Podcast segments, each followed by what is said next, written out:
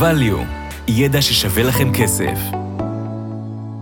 והפעם, סדרת תוכניות שעושה לעצמאים סדר בכל הקשור להפקדות לתוכנית פנסיונית וקרן השתלמות.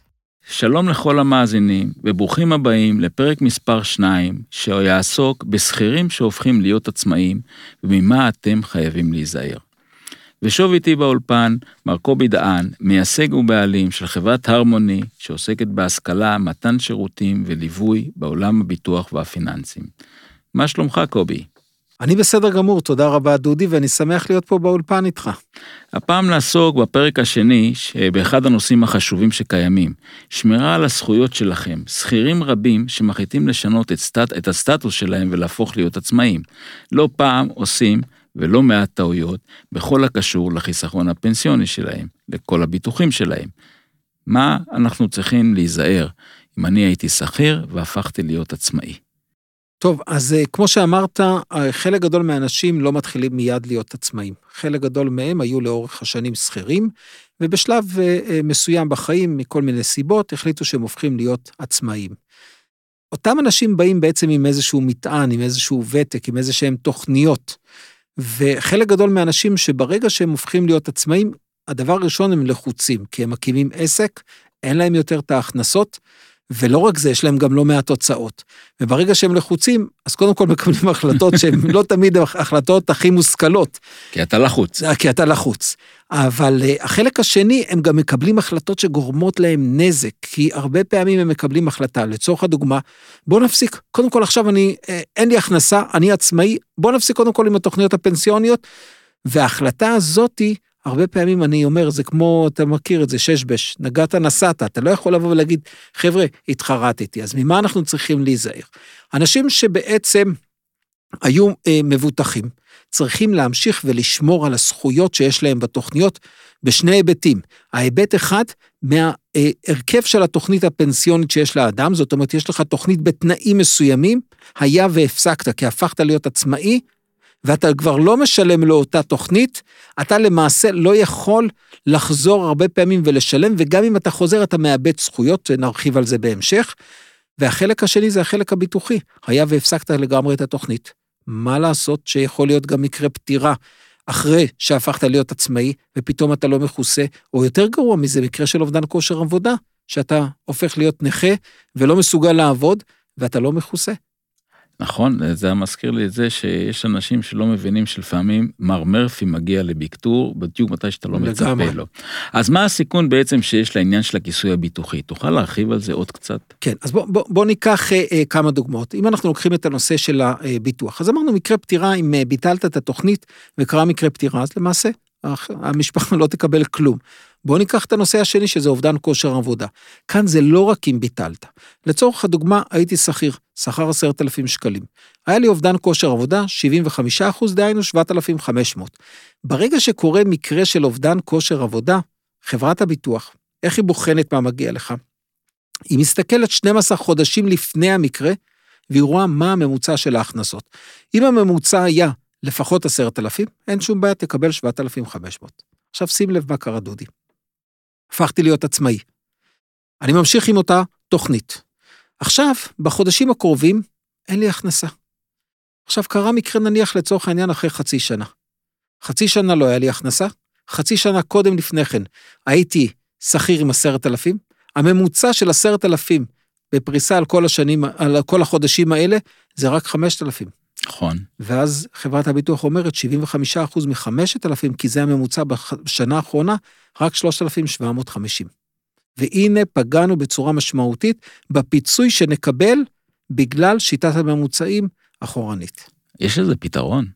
כן, אז יש לזה פתרון, ולכן צריכים להיות מאוד זהירים בקבלת ההחלטות וההנחיות שניתנות לחברת הביטוח. אני יכול להגיד לחברת הביטוח, תשמרי לי על הזכויות שקיימות בפוליסה. זה נקרא מושג שנקרא ריסק זמני. ריסק זמני זה אומר, אני כרגע הפכתי להיות עצמאי, או יש מצבים אחרים, אבל כרגע אנחנו מתייחסים, הפכתי להיות עצמאי, כרגע תשמרי לי על הזכויות כאילו הייתי ממשיך להיות שכיר. זאת אומרת, אני כרגע אשלם רק את העלויות הביטוח, אני יכול לעשות את זה עד שנתיים, ובעצם אני אומר לחברת הביטוח, אל תתייחסי למה שעכשיו אין לי הכנסה. אם קרה לי מקרה של אובדן כושר עבודה, תתייחסי רק אחורנית. זאת אומרת, תסתכלי כאילו אחורנית כן עבדתי, ואז תשמרי לי על גובה ההכנסה של עשרת אלפים שקלים. כלומר, מבחן ההכנסה יהיה כאילו אני שכיר, ממשיך להיות שכיר, ולא נכון. הפכתי לעצמאי. נכון. פתרון נהדר, צריכים לשים לב לזה. ומה קורה עם מרכיב החיסכון? האם גם שם יש דברים שאני צריך לשים אליהם לב? קודם כל בהחלט, גם במרכיב החיסכון, קודם כל נתחיל מהדבר הכי אה, אה, משמעותי. הרבה אנשים מקטינים את החיסכון כי אני לחוץ, אני נכון. הקמתי עסק. עכשיו יש לי הזדמנות, סיימתי מקום עבודה בתור שכיר, מותר לי למשוך פיצויים. ברגע שפשחתי פיצויים פטורים, שאנחנו מדברים על 12,420 על כל שנה, אנחנו בעצם נקטין את החיסכון לגיל פרישה. עכשיו, אני לא אומר, יש מצבים של אין ברירה, יש מצבים ש... זה, זה הפתרון היחיד שלכם, זה בסדר, אבל הרבה פעמים אנשים עושים את זה בקלות דעת כי זה זמין. אתם צריכים להבין שפגעתם לא במה שמשכתם עכשיו.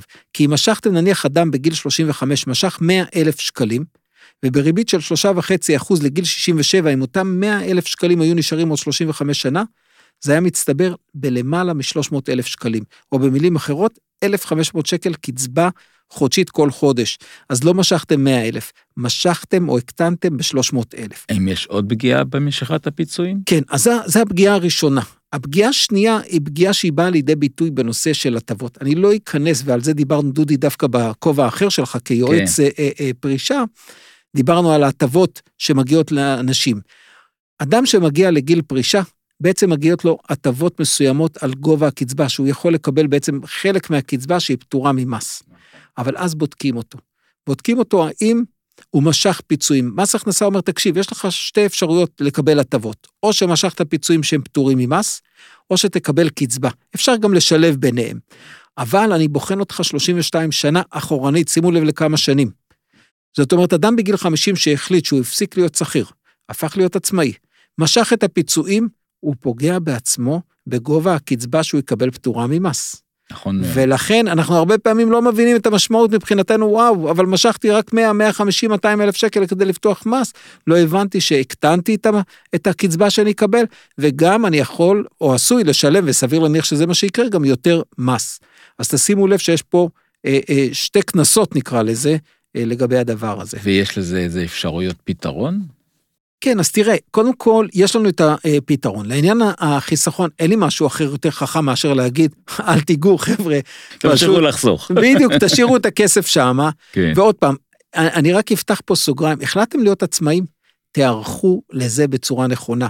זאת אומרת, הרבה אנשים אה, עושים את זה כלאחר, בלי מחשבה. כן. אם תחשבו, אני עכשיו בן 49, אני רוצה בעוד שלוש שנים להיות עצמאי, כי 1, 2, 3, תיערך, תשים חיסכון בצד וכולי, ואל תפגע בנושא הפנסיוני. לעניין הביטוחי, כמו שאמרתי, לבקש ריסק זמני, עד שנתיים. אם יש לך קרן פנסיה, זה יכול להיות אפילו מתוך החיסכון שצברת, וככה אין לך בכלל הוצאות. תשמרו על הזכויות שיש לכם באותן תוכניות, ולאחר מכן, תתחילו עם העסק ותראו איך אתם מתקדמים. אז מה קורה אחרי שנתיים מהמריסק הזמני? טוב, אז קודם כל, קיבלנו את אותה הטבה למשך אה, שנתיים. לאחר שנתיים צריך לקבל החלטות. וגם בזה צריך להיזהר, כי ברגע שאנחנו צריכים לקבל החלטות, אז אחת, אנחנו צריכים לחזור ולשלם לתוכניות. יש לנו, אמרנו, גם את המרכיב של הביטוח, אבל גם את המרכיב של החיסכון. וגם פה יש לנו, אני לא אלאה אתכם, אבל יש לנו כל מיני סוגים של תוכניות, שחלקם בתור שכיר, נניח לצורך העניין היה לי ביטוח מנהלים ישן. ולביטוח הזה אני והמעסיק שילמנו כל חודש 2,000 שקלים. אחרי שנתיים, אני רוצה לחזור ולשלם לתוכנית, אבל אין לי את היכולת לשלם 2,000 שקלים. יש לי רק 1,000 שקלים או רק 500 שקלים. ואני חוזר לשלם, בחלק מהתוכניות אני מקבע את גובה התשלום שאני יכול לשלם. זאת אומרת, חברת הביטוח אומרת לי, אוקיי, הקטנת ל-500, מצוין, אבל עכשיו אתה לא יכול להגדיל את זה מעבר להצמדה. ואז. הפסדת 1,500 הפקדה בתוכנית מעולה. נכון, כי יש לך תוכנית ישנה, ואנשים הרבה פעמים עושים את הטעות. ואנשים אומרים לי, אוקיי, אז מה, מה, מה לעשות? אני אומר להם, תקשיבו, אני מבין שאין לכם מספיק כסף. מובן, אבל שנייה אחת, האם אתם חוסכים תוכניות חיסכון אחרות? האם אתם חוסכים, הרבה אנשים אומרים, קרן השתלמות אני חוסך, למה זה מאוד מאוד משתלם? אבל עכשיו, תעצרו שנייה את הקרן השתלמות, עדיף לכם למלא את כל הסכום שאתם הייתם צריכים, כאילו אתם גם המעסיק וגם העובד, למלא את, ה, את הסכום הזה, לשמור על הזכויות שיש לכם בפוליסה הישנה, ורק לאחר מכן שירווח לכם ותוכלו לשלם עוד, תחזרו לשלם לקרן השתלמות. קובי, תודה רבה על הפרק החשוב, במיוחד לכל מי שרוצה לפתוח עסק, או שכבר פתח ויש לו תוכנית פנסיונית ביטוחית. תעצרו לרגע לפני שאתם מבצעים שינוי, ותוודאו שאתם מתייעצים עם בעל מקצוע כיצד ואיך להמשיך. בכיף דודי, שמח להיות איתך.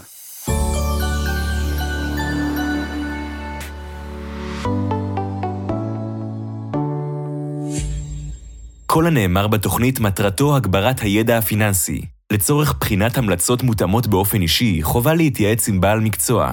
אין לראות בנאמר בתוכנית כהמלצה אישית.